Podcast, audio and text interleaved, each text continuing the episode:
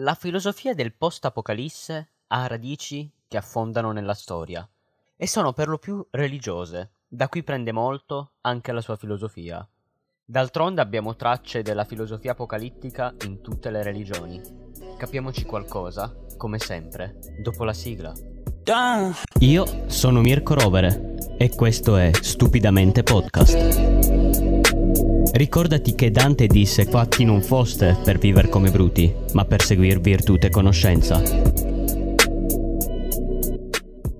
Induismo, buddismo, cristianesimo, ebraismo, islam, mitologia norrena, metteteci quello che volete, ma comunque tutte queste correnti di pensiero avevano un'idea del mondo che veniva distrutto da un evento cataclismico, per poi crearne uno nuovo, che potrà essere definitivo o meno, un po' come in Matrix.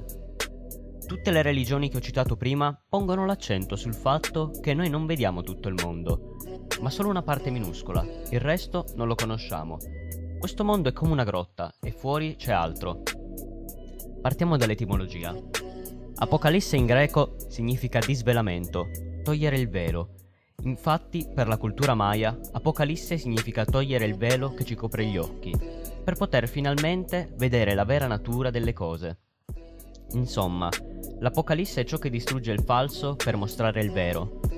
Infatti, nella Bibbia, nell'Apocalisse di San Giovanni, tutte le ipocrisie umane vengono svelate e di fronte all'Apocalisse tutti rivelano la propria natura. Tutti diventano se stessi. Chi è codardo scappa, chi è malvagio rimarrà comunque tale, chi è buono lo potrà dimostrare solo ora.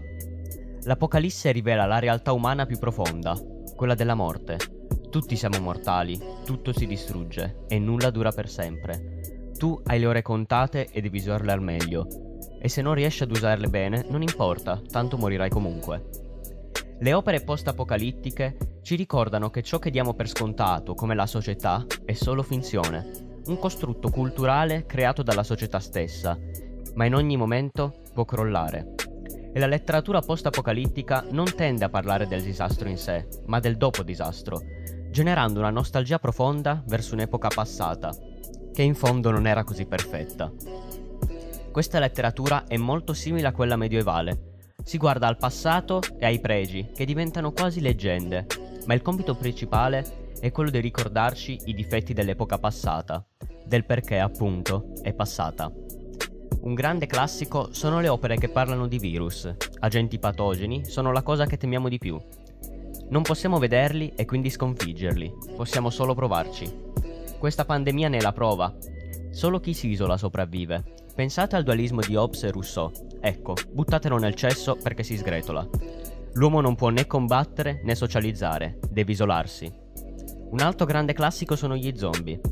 Sono rappresentanti della morte, della paura dei cadaveri. I morti vivono nel regno, separati dai vivi, non parlano la nostra lingua, sono ostili e vivono nutrendosi dei vivi, perché sono i vivi a tenere in vita ideali marci del passato.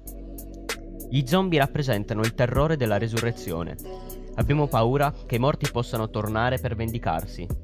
Questa letteratura rappresenta anche il problema che ha sempre accompagnato l'uomo, la guerra tra futuro e passato.